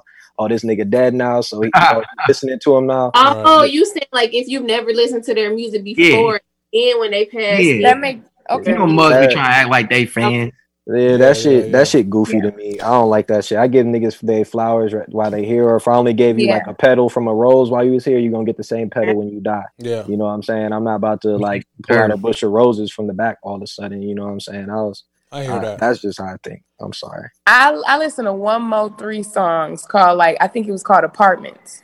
Yeah, Okay. Apartments. Yeah, yeah, It was a fucking dope ass song, but it is a little eerie. I still lis- listen to Nipsey, but that's because I was rocking with Nip before he died. Right. Um, but it, it there is like this little eeriness just finding out about a person and they Mhm. dead, and then you got you trying to go through their whole album and all of what they Yeah. done. Like, did Yeah, He you sung like he was from the church too, man. Yeah, yeah, yeah. that man was vo- he had to have been raised in the church and left the church and went to the streets Yeah. because there's no way you singing like All that that. soul. But then Mhm. your lyrics, right? it's just Yeah. it messed me up. But That's the same wave Rod Wave is on, uh, putting a lot more riffs and soul into his voice over trap beats for Yeah. sure. He not messing with Mo though. Nah, not at Mo- all. that was a real vocal. vocalist. sing- Mo Mo definitely soulful, sings. bro. Mo definitely sings better. Trap soul. I think- don't like think Rod over- Wave. No, I don't. I don't care I for can't Rod Wave. All the trap soul, I can't do it, man. I don't mess with Rod Wave at all. You know what I'm He be saying? crying too much. Just give me, Too just give me, much. just He give me. ta- Hov, he talented. Cole. You said, hey, Dave, what you say? Just give me Hov, Cole, Kendrick, Cole. I'm, I'm set. Dog. that's all. All the- Kendrick, all the man. Travis Scott I can't, I can't, I don't even listen to that. Shit. Word. You know. I I fucked with Mo3 before he died. I was telling I didn't even know who he was. God I'm damn. I would have fucked with him before he died. You would probably would have known about him. I knew about him, dope. but I, he wasn't my cup of tea. I know. I I think, I- to ult- that. I think ultimately niggas need to know like when you dead, you dead. You know what I'm saying? And that's why this whole like I'm saying though because That's like real that's, shit. that's the problem niggas because need to know when niggas- some of these young niggas Nah. might think really weird, bro. They might really think weird. Like when I die, everybody gonna remember me. They gonna play my tracks. I'm a, I'm a, I'm gonna be a legend. No, you're gonna be dead. Nigga, we gonna stop. We gonna listen to you maybe one or two, three more times, and then another nigga gonna come out that sound a little bit Uh, kind of like you, but slightly different. That's not true. And I don't know. done if it's not listening leave, true. to. I want to leave a legacy like Nip. Nip then left a lot of stuff to I keep going. work after out to making- hustle and but- Nip's motivate is making every day. money while but he's dead. but Nip but Nip died the way Nip died was not like a like a glorified I want to die type thing. Nip wasn't What? supposed to die. You know what I'm saying? He got was. He I died know that it was a that's what I'm Yeah. Okay, I'm saying niggas who out here getting active nigga and they dying and Oh, well. they dying like that, you not gonna be remembered how you think you're gonna be remembered, bro. Yeah, I agree. Dead. Yeah, bro. like Pop Smoke. He had a lot of shit that was. It looked like he had a lot of shit ready to go before he passed away. But even with the music that's coming out now, Pop Smoke's name isn't gonna last as long as Nip's name because Nip had built a legacy. He had built so much shit behind him Mhm, before he passed away. Pop Smoke, he was just on the rise. mhm. You know. So I get what you're saying. Again, I think that's still His- like I a hip hop. Pop That's like a rap versus R and B thing. Because when people in R and B die, like it's like they You respect your legacy. Like y'all not dying. about- Y'all not dying violently though. That's what I'm saying. Like y'all not dying for y'all. Di- oh man, uh, Trey Songz passed away in his bed from Corona. You know what I'm saying? Like God Right. forbid. But Hey, damn, don't be speaking on Trey Songz like that. Man, What the fuck? you know what I'm saying? Like he died. He died, he died from some outward shit. It wasn't no violent shit. You know what I'm saying? Like so, yeah, we gonna spin Trey Songz. He built a legacy. He has built a legacy. Right. You know what I'm saying? Right. He's talented. You know what I'm saying? Yes, we gonna spin Trey Songz. I- Even R. Kelly, weird ass. You know what I'm saying? He gonna get spins. you know what I'm saying? I got in trouble for R. Kelly um, a few a few different times, so I ain't gonna, I ain't gonna Hey, speak Oh, on my it. bad. I ain't gonna Oh speak my on it. bad. Bleep, Denari. bleeping his name out. My bad. Not, hey, can I ask Denari a question real quick? Yeah, yeah, yeah. How often do like Denari? How often do like uh producers pass like violently or just in general like from gun violence and stuff like that? Do do you kind of um are are are DJs and producers almost like one and the same in a sense? Um, and it's you can kind of categorize them maybe in like the same group, sort of. Yeah. But like just from my experience, um, I don't really know of many producers and DJs, you know, dying as often, you know, as artists would. You know, of course they might die one day, but not from like gun violence hmm. or at least not as often. It might happen sometimes, some places, but I haven't witnessed it. I know it was Okay. one DJ that died in Detroit last year. DJ Slick. DJ Slick. Yeah. Yeah, he got, but it was just some motherfucker tried to rob him or some shit. I, I think Yeah. it wasn't like he some was into some shit. Yeah, I feel like that might be like the thing. Like they the most that to happen to them is them potentially getting robbed and then it happening. You know what I mean? Mhm. Um, if you look at producers now, they be they be looking like the rappers. You know what I'm saying? You got Yeah. Southside, you got Wheezy, but they be hanging with the rappers too. yeah, yeah. You know what. I'm saying? Yeah. So That's Yeah, the reason why I be asked. careful. The reason why I asked them is because shit, they be around the culture, they be around rappers. They look like rappers. So do rapper do things happen to them as rappers? Does producers be beefing too? I done seen producers get online. Uh uh IG Live. I think it was Southside. Mhm. Yeah. Uh beefing with. Who was he beefing with? I think He it was Young a Chop. couple Young motherfuckers. Chop. When Young Chop was was Young Chop. Yup. he was tripping. I did hear about a lot of stories though. Well, not even a lot, but some stories with producers or DJs where they got if they did get killed or something happened, it was like them getting caught slipping, like them in the studio. You know what I'm saying? Or like you said, uh, DJ Slick B who died last year, he was somewhere, but you know it was on some it was on some bullshit. yeah. So you you find that sometimes, and and I know that I'm very aware of that. That's why you know I, I always I'm at the studio. This with me having different clients that come in, and you know I'll be leaving three in the morning. Sometimes I know come out. Always gotta have a strap on. So that's how it impacts you. You too? Yeah. That's how it impacts you. I got a question. hmm Keep that thing on me. So this going back to like when we were talking about like artists beefing and stuff. Okay, we was talking about a lot of rap beef. Okay, but one of the greatest R and B beefs of time is between Monica and Brandy, right? Facts. So I want to ask y'all: Did y'all ever hear? There was a rumor. So there's a theory that one of the shows that they did for BET like a while ago, like before the show, when they performed The Boy Is Mine, Brandy and Monica like got into it and Monica punched Brandy like in the face. Like, have y'all heard that before? yeah. Like, No, I I believe never heard it. that. I believe it though. Like, I do just believe how it. it Mess with C performed. word, bro. Don't nobody mess with my. Uh, Monica, re- uh, Brandy referenced it during their little Verzuz battle. If you paid attention, she Wait, threw a did who? shot. That whole thing was so cringy. She threw a shot at, at, at Monica. who hit who? What she say? Monica Monica hit hit Brandy. Brandy. I Oh, I forgot what believe she it. said, but it was something about like, yeah, you be knocking on doors, hitting hitting people in the eye or something like that.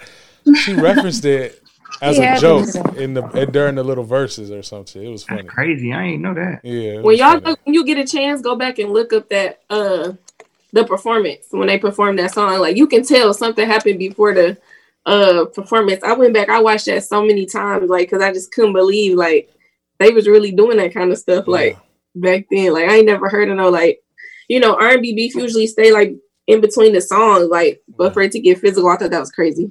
Now, Yeah, now, Dave, being a black man, but you're not a rapper, does does all the violence does it interact how you move when you're with people in the studio doing music and stuff?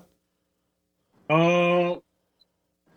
So if I'm back at the crib, um, and I'm in the, I'm in like where it started in the basement in the hood, like, then I got to think about like, okay, I got a daughter now. That's then I got to move a little different. I can't like we used to be reckless. Like back when I lived at home, we was we would just be down there acting a fool. Right. But now as a grown man, like I, I, I know I can't do, I can't move like that. Like I got to move at certain times when it ain't.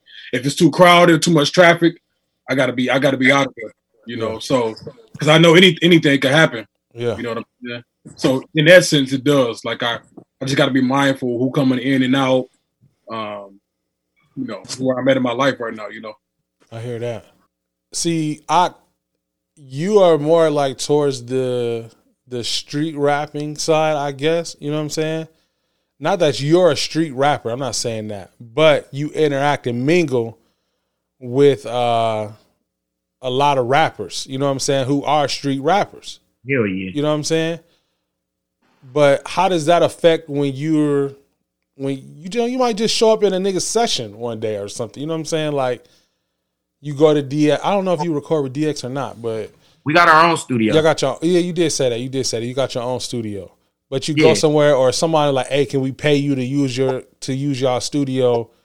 How do you uh, differentiate who can come and who can't, or how do, how do Um, you try to stay out the way with, with Well- everything going on in Battle Creek? You know what I'm saying? Like, it's a lot of shit going on behind the scenes. Well, we got a lot of people from out of town like coming now, and we know they're in the streets. right. Um, the location we chose, we chose it for a reason because it's in the light industrial area of Battle Creek. They call it white people be calling it the bottoms. Okay. Um, I don't even know what that is. yeah, bro, it's a whole story behind that. It's a whole story behind that. I'll tell you one day.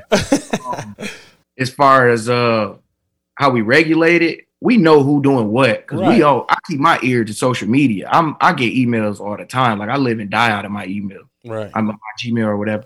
So usually people that is in beefs or is having current beefs, even if they come to the studio, our studio, we got like double lockdown protection as far as anybody getting in. So once we let somebody in, you can't get out. You got to go through so many doors, and we got locks. Like we got keypad locks on all that. So Okay. um, we lock them in the studio because we do the engineering. Right.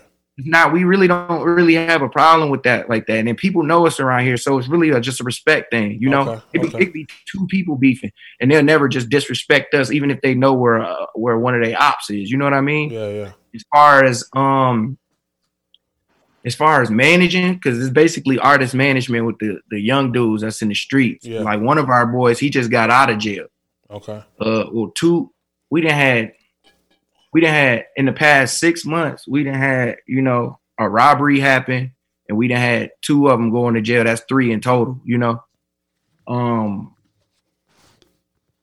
that should be hard bro i ain't gonna lie I was because say dealing with other niggas' personalities, and they just Yeah. so young that they don't probably don't They- care.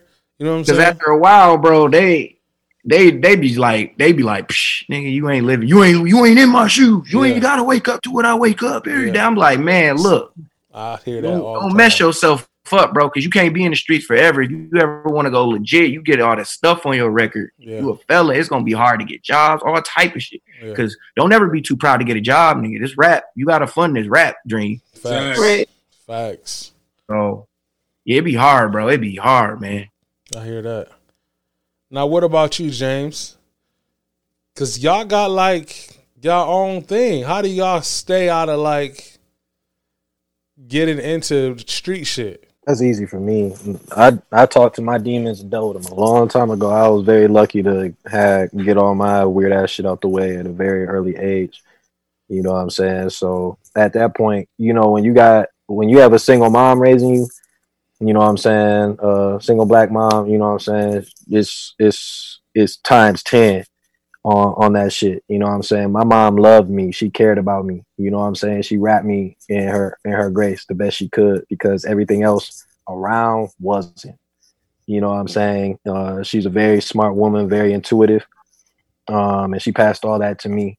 So I think honestly, I'm I'm not I'm, I don't discriminate. You know, I still have uh brothers come through who's still in the streets sometimes just to tinker around and record uh where I'm at. Okay. You know, I mean, I don't, I don't care. You know, I mean, I don't. Maybe it's not smart for me not to think uh is deep about it, but I don't care about that shit. You know what I'm saying? Like, if you coming through the record, you coming through the record. You know what I'm saying? I've had all types of different people come around uh me. You know, I, I'm I live on a spectrum. Okay. You know what I'm saying? I'm not really watching out for anything. And again, that could sound ignorant out loud. You know what I mean? But um again, when you've had your fair share of traumas and stuff and stuff you dealt with, you don't really think twice about certain things. I'm not thinking twice about that. You know what I'm saying? I'm I'm trying to help these niggas. You know what I'm saying? I do talk to them. I don't care if I sound corny. You know, I've heard that line too that I'm talking about, and I try not to granddaddy them and be like, "Well, I've been through my thing." You know what I'm saying? Like, uh, Yeah. You know, I let them talk. I let them get it out. They they could say they could think what they want to think, but at the end of the day, we're here to make music, and you letting outward things get in the way of your potential success. You know what I'm saying? And learning. You know what I mean? So, uh, I mean, to really answer that, E, you know what I'm saying? I just uh, we've all managed to stay out the way because I think I've just I wouldn't say been lucky to. I think all the folks that are gravitated towards what we do just gravitated towards what we do.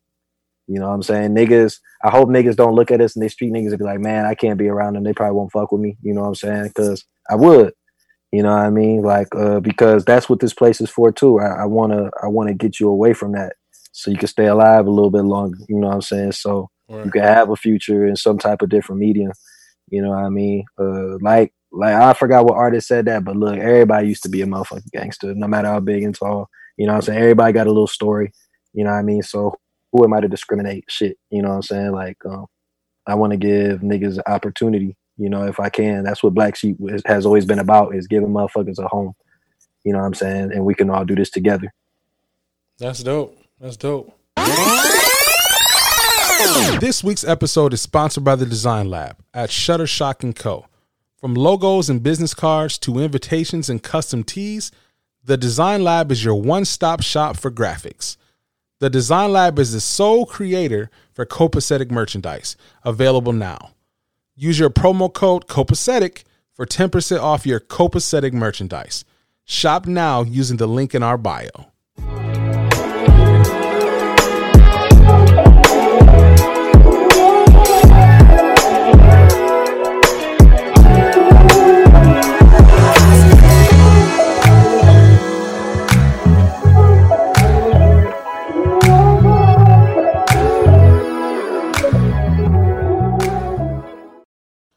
Back to the podcast. Moving into the next segment, the email of the week. Remember, keep visiting uh, our website, www.thecopacetichour.com, to win your free copacetic merchandise. Take a clip, create a clip, and post it. And on social media, use the hashtag TCH fan of the month to win your free copacetic hoodie. This week, for the email of the week, Dear TCH, the copacetic hour. Me and my man have been together for six months. Long story short, I want to fuck my man and his best friend together, but I don't think he with it. Like it's not like I want his friend. I just want them both at the same time. What should I say? Is he to look at me differently just for asking? Or should I let it go? By the way, I knew both of them before we started dating. They've always been fine as fuck. If he wanted me or and one of my girls to join in, I wouldn't think about it or think about him negatively. Is it a double standard or should I just go for it? Please, Copacetic Hour, help me out. She knows her man. Okay, so she's a freak, first of all. um, man, stuff like that, she gotta really know her partner, bro. She gotta really know this person that she's dealing with. Um, I feel like if she's still in the stages of being scared to ask something like that, then she know probably not as comfortable with their partner because some questions like that, bro, you don't even have to even ask. You can kind of over the years have a conversation with your partner, and if somebody into that, they'll tell you like if they're comfortable with it. Yeah. You know what I mean? Like over the years, you and your girl might you might have sex talks and just be Yeah, yeah. talking about stuff, and it it be it could just fly off the tongue if they like don't have a problem with like threesomes. I know the best friend thing kind of weird because you like, well, damn, do you like my best friend or are you just? Right. I don't know. That's that's. Ooh, she don't thin ice. Why boy. you got trust in this nigga, bitch? Yeah, she on thin ice. Yeah, I got questions, yo. Like honestly, like how long to the female who typed this, like how long until like, you know what I'm saying? How long does it take for you to consider, you know, someone a best friend to your man? Because if that nigga that you trying to get included in this threesome with you is not down, you know what I'm saying? I could definitely befriend your man and then me and him become best friends. and then me, you, and him, you know what I'm saying? We can minus him and me and you can get it on. You know what I'm saying? If that's which the route you're trying to go. So send another really email. gonna. Right. Send an email to the send an email to the copacetic hour and we can have a copacetic hour. Oh, You know what I'm saying? Yeah, feel me. You know what I'm talking about. What- Honestly, you I should think do, she knows her man. yeah, you should do it. That's what I think. I think that she knows her man, and you don't. I mean, if you're just emailing us to email us, then that's cool. But at the same time, you know who you're dating. That's a question, like OT said.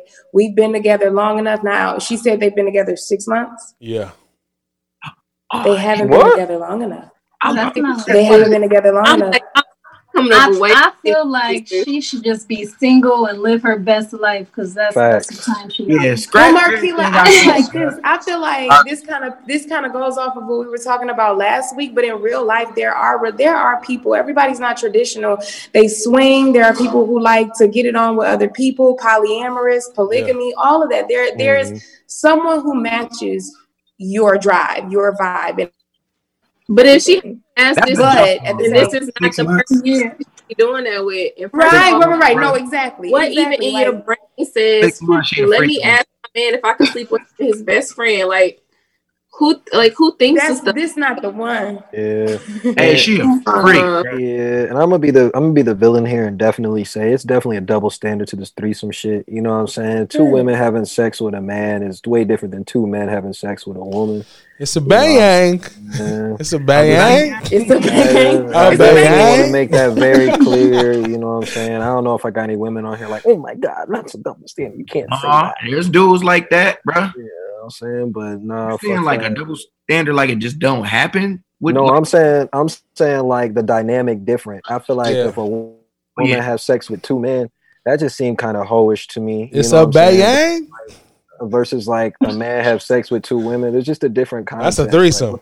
But two two Yeah. men and a woman is a bang. That's a Like, train. yeah, you a know what I'm train. saying. That's a train, yang. Yeah, that's definitely the, the little engine that the little engine that could isn't really about a little engine that could. You know what I'm saying? Right. It's actually a backstory to that. so Bruh. y'all, y'all think she tripping? What about you, Dave? What you think, Dave? what you think, Dave? But I'm, I'm just gonna be 100. Uh, shit, I'm I'm I'm I'm sex positive in every aspect. But the best friend shit kind of crazy to me. That that part crazy. Yes. Um, but I'm like, like I'm, I'm gonna go on there, man. So I, I'm I'm like pro sex positive. Like if, if she, shit, all right, that's all I'm gonna say. Say nothing. He's like, but that's all I'm saying. Hey, you didn't say Shit, anything. all right. hey, I, I'm trying to keep PG. I ain't running no train, bro. What about you, Denari? Man, that it it really just sounds like some best man 2020 type shit, bro. Um, Mm. honestly, honestly, she just need to be single. You know, if you if you thinking that that way, just be single. Just be the single. fact that you even thinking that way, why is that? Is I don't know. Yeah. But that's just my take. That was my whole thing. Why is that even a question? Like, why? Like, did you just wake up and say, "Hmm, let me, let me email this in and ask"? Like, hmm, I want my man and his best friend. Like, That best friend shit. That, that, that's, But you guys, I don't want us to. I don't want us to make her feel bad because it's not like people don't really be out here fucking who they want to fuck, how they want to fuck. Seriously, So Right. if they want to do it like that, do it. But you need to find the person who's Right. gonna vibe with you. Like that's like me saying, "Hey, y'all, I like having sex with two girls at the same time with a guy that watch." You don't want to be like. Don't make me feel. Now I'm not saying that's what I like, y'all, but I'm to say, but I'm just saying, like, if somebody likes that, they don't necessarily need to be single, but you do need to find somebody who matches you all the time. Like, Yeah. she may have a, a, a mentality of, I do want to be in a relationship with my boyfriend, and I hope he likes to have sex with other people too. right. He should have never That's made. not, you know, it's it's could have did that before they got together. Like, I feel like it's more likely to happen because you like this ain't my girl, but she want me and my man's to hit. I feel like it's more likely to happen. But Yeah, like, yeah. don't get with me, and then six months later you want some freak nasty That's- shit. That's what I'm saying. gonna Like, it's only been six months. Because I might be nasty, but I'm I'm gonna be thinking like, do this bitch like my friend or like? is like what if she want love too, OT? Who, Tia, her friend? Tia, Tia, you wonderful queen. I'm Queen. sick. I like to talk about Tia. Listen, What if what if she want love too? What if she just don't want to get banging? What if she wants a hug after? Forget what Tia talking about. Shame Yeah. on you, bitch. Shame on you, dirty. Shame on you, bitch. Don't So don't listen to him. Don't No, listen to him, y'all. Don't, I think girl me who wrote personally- the email, don't listen to him. It, me personally, E, I think she tripping. So I'm gonna say, young lady from the copacetic hour Right, herself, about young lady. Mr. Copacetic hour. I'm gonna say, I think it's only been six months. So if you feeling like this with your boyfriend, you don't know him by now to think he would even be into something like that. I think you know that he's not into that. You wouldn't be scared to ask him if he was giving you some vibes that that could even be a thing. So I feel like you should ask him if that's what you desire, because if not, y'all gonna break up anyway, because he's not fulfilling your your needs. So, but be prepared for the outcome as well. Just because, just because you, um, there's something that you want, that may not be something that he's into. So, although I feel like you should explore your sexual endeavors and everything, be prepared for whatever comes with that as well. All the second Man, Write me back this- and let me know what happened. When this come out? Uh, five. When this come out? So I record ahead of time. This will be on like three weeks. All right, bet. Look, all my niggas listening, do your math. Your girl got with you six months ago. So if this come out in three weeks, that means you gotta look back about seven months. Do the math. That means yo bitch want to fuck your best friend, and you gotta do some investigation. Shame on you, bitch. He said she already knew both of them before she got Wait, wait, wait, wait. You can't say that. Listen, I'm gonna talk to her really fast. Sweetie, you're not ready. Just take your time, baby, and fish around and well not fish. Never mind. Girl, just be single. You belong to the streets now, and I'm first in line. You do, but it's okay. Oh God. First in line. It's all right. It's all right. You nasty. You gonna Hilarious. Hilarious. Who said who said that? Don't wish that on me. Wait, Better quit moving how you moving. You know that stuff on in the street. Man, okay. So you can't get rid of. Rona. And we ain't talking about the Rona. God damn it. All right, moving into our next segment of the podcast, the last segment, the hood situation. What hood situation? Who hood situation? Why? Cause shit be happening in the hood. Today's hood situation. So earlier I talked to these my uh, guests and I got this was an artist episode, so I got all their favorite artists of all time, and we're gonna do a kill or save. I got everybody's Oh, artists, Hell no. and He set us up. we're gonna we're, they're gonna choose who they're gonna kill. Gotta fight. Their favorite two artists. We're gonna choose who they're gonna kill, who they're gonna save. Oh damn. So first up, we got OTS. So earlier, OTS, I asked him who his favorite two artists were. He said, "Hey, I'm representing for Mike and Prince. You already know the two legends, the two goats. Oh now, unfortunately, both of them actually are gone. So it's not gonna be too. It's not gonna be devastating. You know what I'm saying? But, but OTS, kill or save. Who you killing? Who you saving? And why? Don't piss me off, Ock. Oh man, bro. Fuck. This is good, right? Yeah. Thank you. Okay. Damn. I gotta choose between Mike and Prince. I feel like that's a no-brainer. Man. oh my god. I would choose Mike, man. Okay. Why? The reason why I would say Mike over Prince is because Mike, man, Mike was dealing with. I know everybody deal with shit, but the way Mike was raised by Joe and all of them, and the way he was raised with his brothers, and then like Mike was like one of the first black mugs that is just like the vitiligo, the whole little the when he lost his skin skin color or whatever. Yeah.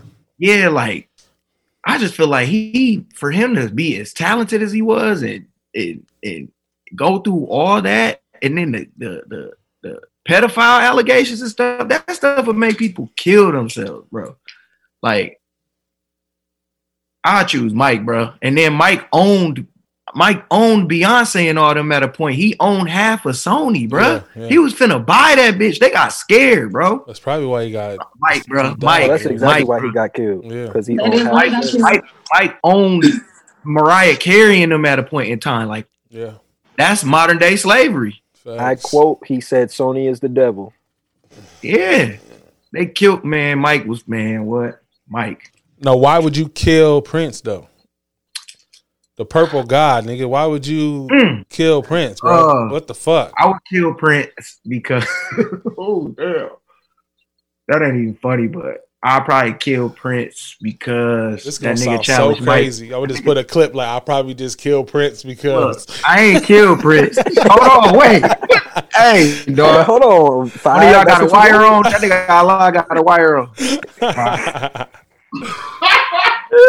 no, but uh, yeah, I'll probably kill Prince because this is so funny, bro. okay. James Brown called had called them niggas on stage, and they had a dance battle. Okay. Like I, I Mike remember that. Called, I called remember that. or uh, what's his name? No, uh, what I just say? James Brown. Yeah, James Brown called uh He both of called them on stage. Michael stage. Jackson and, and Prince on stage. Yep. Mike ain't never been challenged by nobody, nigga. Mm-hmm. I'm we like, who is this coming up? Right. But Prince showed out. But that's the only reason why I would kill him, because nigga don't be challenging Mike. What's wrong with you? Mike, Mike fucked him up though. Oh man. But yeah, Mike did, and Mike Yeah. won, bro. Yeah, yeah, yeah. Prince could just play the guitar. He couldn't dance for real. He did that little. He did all that shit. That wasn't nothing. I'm What done fuck? though. Hey, what's going on when he did that, bro? Disrespecting Prince mind. like to talk about he Just only played the live. guitar, you- nigga. That's He's crazy. the original purple guy, Prince man. Prince play, Prince play all the instruments, bro. That nigga could play Yeah. anything. He play everything. Everything. Facts. He Big still got facts. music locked away, which is Yo. crazy. All right. Never hear. So this is gonna be a little hard because RIP to this next person. So next up is Kela. And her two favorite artists she chose was Aaliyah and Ciara. Kill or save? Kill or Don't piss me save? off. Take them off the earth, bring them back to the earth. What you gonna do? Kill or save? I'm a I'm a kill Ciara Diesel. Why? Why you killing Ciara? because like Aaliyah and Janet and all of them, they kind of paved the way and made it so Ciaras and people like them are able to even be the, the artists that they are with the dancing and the singing and the costumes and stuff like that. So Okay. I hear that. I hear that. I hear that. Okay. Next up, we got Tia. Tia chose same same perspective. Take them off the earth, bring them back to the earth. What you doing? Killer save Whitney Houston or Stevie Wonder. as is. I'm going to keep Stevie alive and I'm going to keep Whitney where she is. Simply because I feel like um I guess this is more of the songwriter in me. Okay. I feel like Stevie wrote half of uh, like uh, my my, my mama and my grandma generation music. Yeah. I feel like he had his hands in all of everything, that. probably. He stayed true to himself as an artist. He was well rounded um, through and through his entire career. Even now, we still have big respect, much love for Stevie. Whitney is not like I don't love her and have the same respect for her, but when it comes down to the well roundedness of an artist and having like that level head and and just really wanting your career to all to continue to feed you Yeah. i don't think that that was that well clearly that wasn't so i would keep i would keep stevie alive Okay, okay, okay. Next up, we got we got Luther. I mean, ooh, my bad. We got Denari. Now this nigga choose niggas on. nigga We got Denari. I started looking through the Zoom profile. I was like, Luther. I'm looking like who the fuck is Luther? Luther. we got we got Denari. Now Denari chose Luther and Tupac. Two opposite ends of the spectrums. Kill or save. I'm through, man. We'll have to kill Luther. I ain't gonna lie. You gonna kill Luther Vandross, bro? I gotta do it. I'm sorry. Why, bro? Why you gonna kill Luther Vandross? bro, it, it- ain't even nothing personal towards Luther. It's just Pac, bro. He aside from him being an artist, he was a he was a black activist. He was an actor. Okay. You know what I'm saying? He didn't pave many ways for rap. Just just imagine if he was here today. Nigga, you ain't see Luther and Hey. Meteor Man, nigga? What you mean? No, that's right. You He said what? You ain't see Luther and Medium and Meteor Man, nigga? What you mean, nigga? look medium man. Oh no, no, I hear you. I hear you. You right, bro. I hear Would have you. I been hear on the front lines. Luther ass would have been in the mansion. So. You know, a lot of a lot of us probably wouldn't be here born without Luther. you. Low key, shit. No, my mama ain't that old. Mine's not either though. Damn. But your gram, the grams no, though. I'm being so serious. grams though, grams probably That's got it what on I'm the. Luther. You know what I'm Yeah, saying? you Yeah, yeah. Everybody love Luther Yeah, though. you Come know on, what I'm man. saying? All right, next up we got Allah. Okay, this nigga chose. This is pretty good because these niggas don't like each other. He chose Drake and Kanye. Kill or save? Don't piss me off, bro. Man.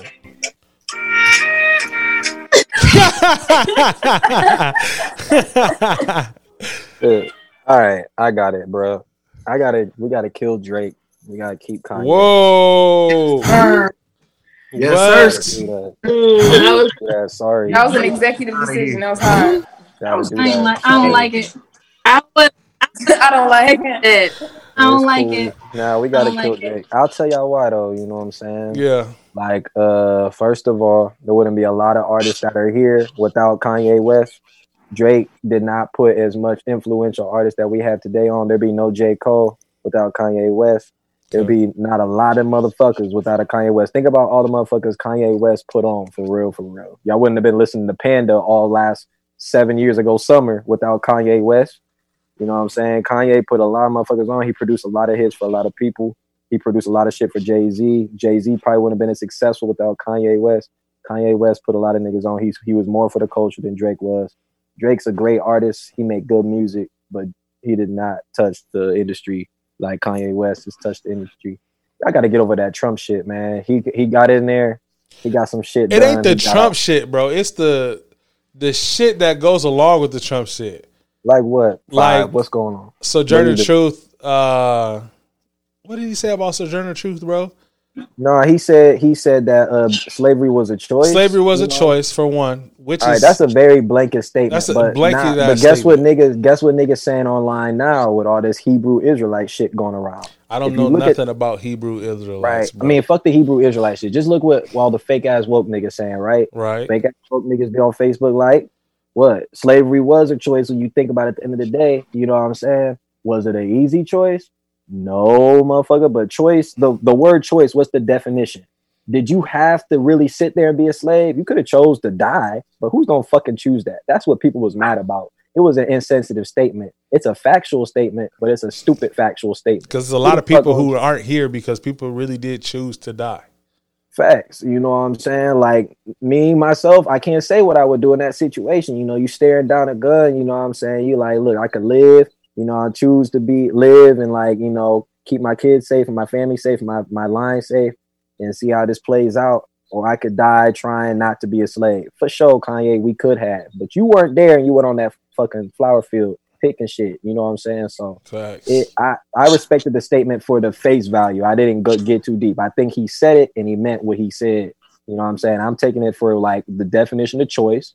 You know what I'm saying? If you was a slave back in the day, five, do you have a choice to be a slave or not?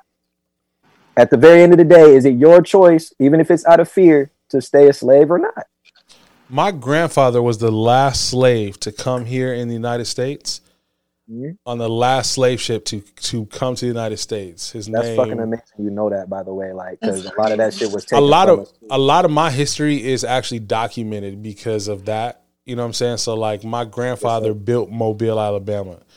So I have a lot of history in that. So no, knowing that where my family came from, I could say like it worked out for us. You know what I'm saying? Like it we actually he got here, you know what I'm saying? He lost his family back in Africa, you know what I'm saying?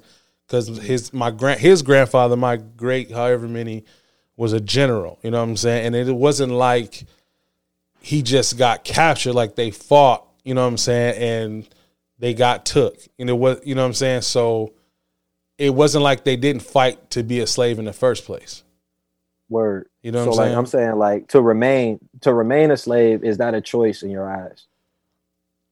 To, remain, remain even if the consequence is death, to remain a slave is that a choice? Technically, just technically. Technically, it was if it's, it's either kill or save, how we're doing now.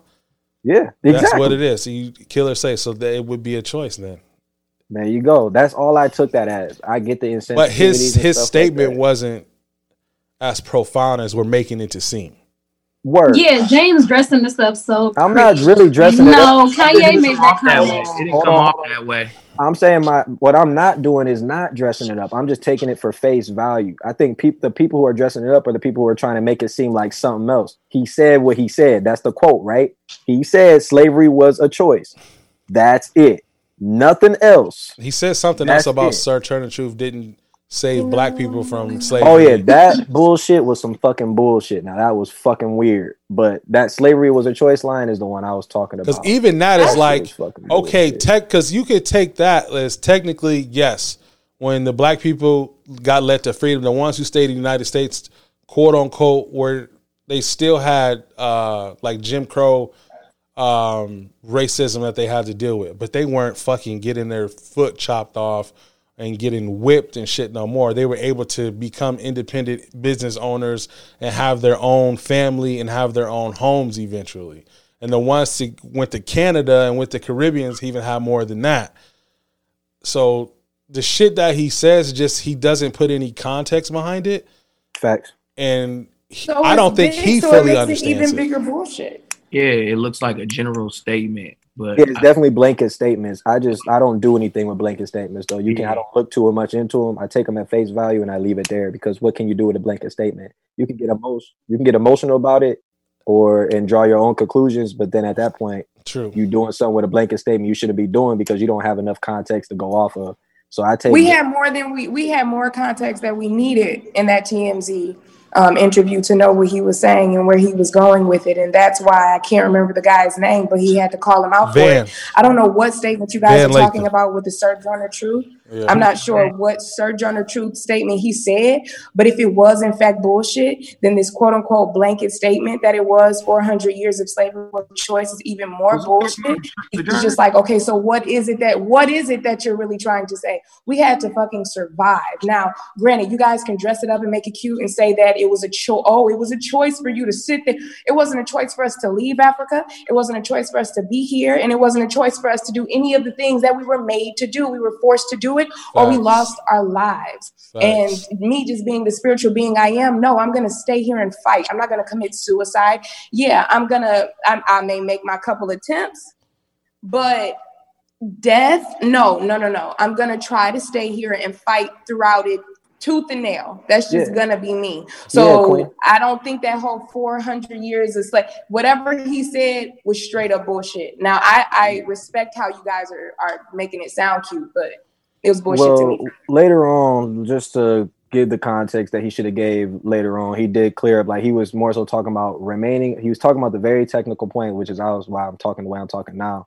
Was that yo to remain a slave at that time? You know what I'm saying? It's a mindset. You did have life or death, and it was a mindset instilled upon you. You know what I'm saying? Again, I agree with Tia. You speaking too lightly on something that you wasn't experiencing 400 fucking years and ago. that he obviously Kanye- doesn't know enough about to be speaking. yeah, like Kanye West, I would like to see what you do with a shotgun pointed at you and it's live or die. You know what I'm saying? We'll see how your choice is panning out. You know what I'm saying? So again, I do see the ignorance behind the statement. I was just saying like I was taking at the face value, you know what I'm saying? And saying like the context was what I heard. That's it. Based off what he said. Y'all can move on from me now. I'm I sorry. was going to I say. took way too long. Just talking like we talk. We was talking about R. Kelly and shit. R. Kelly though. Nigga, it's, them niggas is toxic in the community. Goodness gracious. All right, so so Bri Bri Bri chose Kill or Die. She chose Brandy and Erykah Badu. Brandy gotta go. Brandy, you killing you killing Brandy Gotta Brandy? go. I'm sorry. Brandy has to go because, like, if you just think about think about it, like Brandy vocally, she's a beast. But if you think about like her influence on music in general, Erykah Badu has more of a presence. Um, like even if you just think at the at the latest verses, the one with her and Jill Scott versus the one with Brandy and Monica, like uh, Erykah Badu and Jill Scott, like that was like the highest views that verses had ever got, like Right. for a while. Like so many people, and like her reach spans so many generations. So Brandy would have to go. Yes, I hear that. I, hear that. Hi, Brandy. I agree. We miss you. Bye, Brandy. right. I agree. Dave. Dave chose two goats, in my opinion. Dave chose Stevie Wonder and Joe. Who you killing off? Joe from Joe from Ben Harbor, Joe. Joe from Ben Harbor. Joe Thomas, baby. What you mean? I want to know more and more. Listen, up until you just said my name, it was I was gonna I would have to let Stevie go. Uh, that's just how I feel about Joe though. Like I'm I love Joe, bro. I'm I with study his I got like every song he ever put out, I study his catalog. Yeah. That's why I kind of had Joe above him because I, I put on Joe right now, like Yeah. and ride in my car. You know what I'm saying? Only reason I'm going with Stevie, I'm talking about just like one A, one B. Okay. Only reason I'm, I'm saving Stevie is because of his influence and his ability to play every instrument while being blind. Uh, he still can blow. Like he he still got vocals. Yeah. Um, yeah. So like I feel bad about not even picking Joe right now. That's how that's how serious it is. Facts. Come on. So what Joe we talking about? Joe, the I want to know. He's a Ben trash. Harbor. Joe from Ben Harbor? He is. I didn't know that, bro. Real Right talk. two six nine, nigga. I didn't know No, Joe was from Ben for real? Harbor. Yeah. I'm about to look No, at no, I think he up. from Doc, stop playing with him from, like uh, I don't think we talking about two different people, bro. No, he, he ain't he ain't from. Uh, He can't be from Benton Harbor. From Ben He kind of looked like he from Ben Harbor. Well, damn, what do niggas from Ben Harbor look like? He probably in his. I'm just kidding.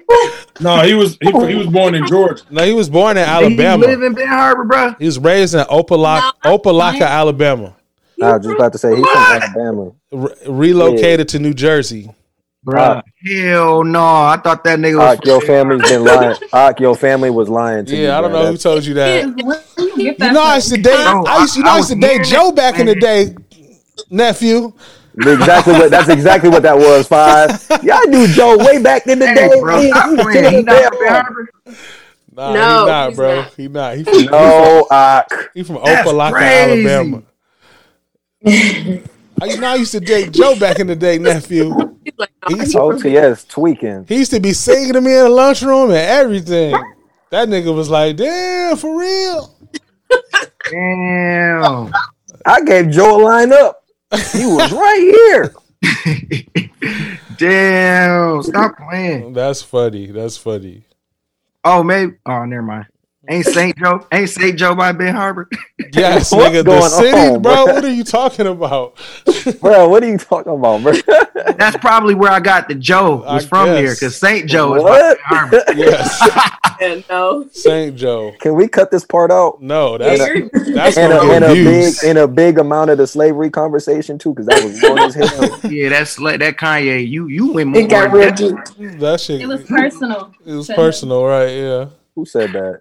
Yeah, So- man, because so I can roast you. yeah, we all here from the result of slaves. That's crazy to me. Facts.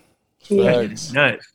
Yeah, all of our history Even tarnished. if we don't know who was a slave, your somebody. great your great grandfather could have owned a bank if it wasn't for But- white For people. Five, slavery, five yeah. though, five. Ain't you Hispanic too though? Yeah, I am Hispanic as well. Yeah, yeah. That's my dad's side though. I don't know where them niggas But from. that's that's crazy too though. Yeah, yeah, yeah, yeah. Ain't that Afro Latino? Ain't that called? Yeah, I'm a Afro-Latino? I'm a Afro Latina. Yeah, La- Latino. I'm sorry. Yeah. Well, what? Yeah. No, you know. I'm a, I'm a, I'm a yeah. Afro Latino all day. it's funny because like I didn't grow up with my black family. I grew up with my Mexican grandma. So like, For real? yeah, I didn't. Oh wow. I grew up with my Mexican grandma. Why? My black family came and visit because they lived in Battle Creek. That's crazy. My grandma Tell lives Ak- in Battle tell Creek. Ak, uh, can you tell Ak that Joe is not from Ben Harbor in Spanish right now? I cannot. I can't speak a lick of Spanish, bro. It's so crazy. My brothers Oh. can. My brother can speak Spanish, but I can't. My dad can speak it too, but I can't. Oh wow. Me and my uncle is uh Spanish illiterate. Your dad, it's crazy because your dad look Mexican, but you look like your dad. Yeah, yeah, yeah. We. Y'all got the like, I don't know. we got the same face, but he likes skin. Yeah. And ain't you the fifth? You the fifth though, I'm the right? fifth. He the fourth. Yeah, Damn. yeah, yeah. I would like for my family to do something like that, but they'll probably get tired after the third. so go ahead end the podcast. There we are, almost at two hours and twenty minutes. You know what I'm saying? Damn, we love each other, huh? Facts. You'll save about forty five if you cut my shit. heavy. Yeah. Go ahead and tell them what y'all got going on, anything y'all promoting, anything that's coming up for y'all being artists. Go ahead and promote yourself. You get about a thousand listens an episode. Let them know so they can support. I'll pop it off.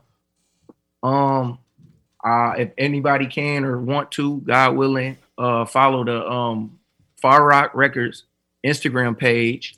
Uh, we just got an Instagram for the label right now. Uh, no, I'm lying. You can go to Facebook if anybody is on Facebook. Follow the Far Rock label page.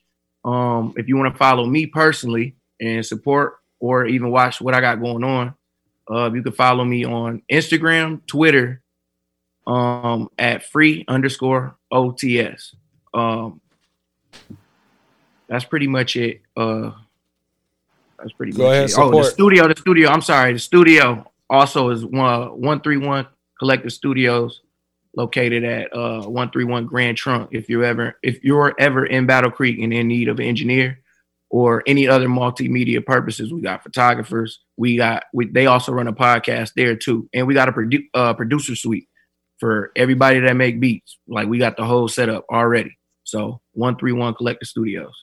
Um, as far as what I got going on, I'm just managing my art, um, uh, micromanaging my artists right now, and I'm just trying to make sure, uh, like all their needs is met, their uh treatments is done for videos that we get uh shot, and that um they're comfortable because I don't want to be the next death row.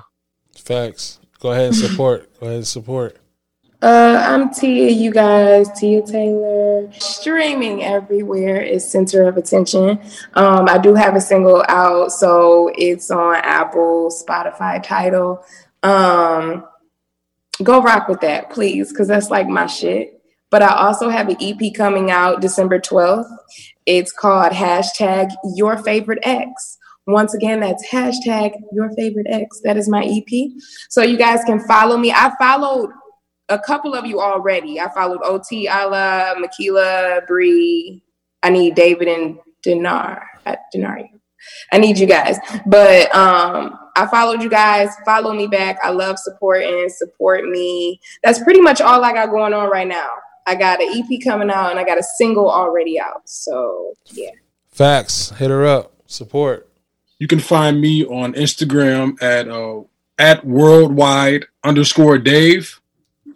Um, my single first section is out, streaming on all platforms. So that's d.ave, um, and that's uh, first section.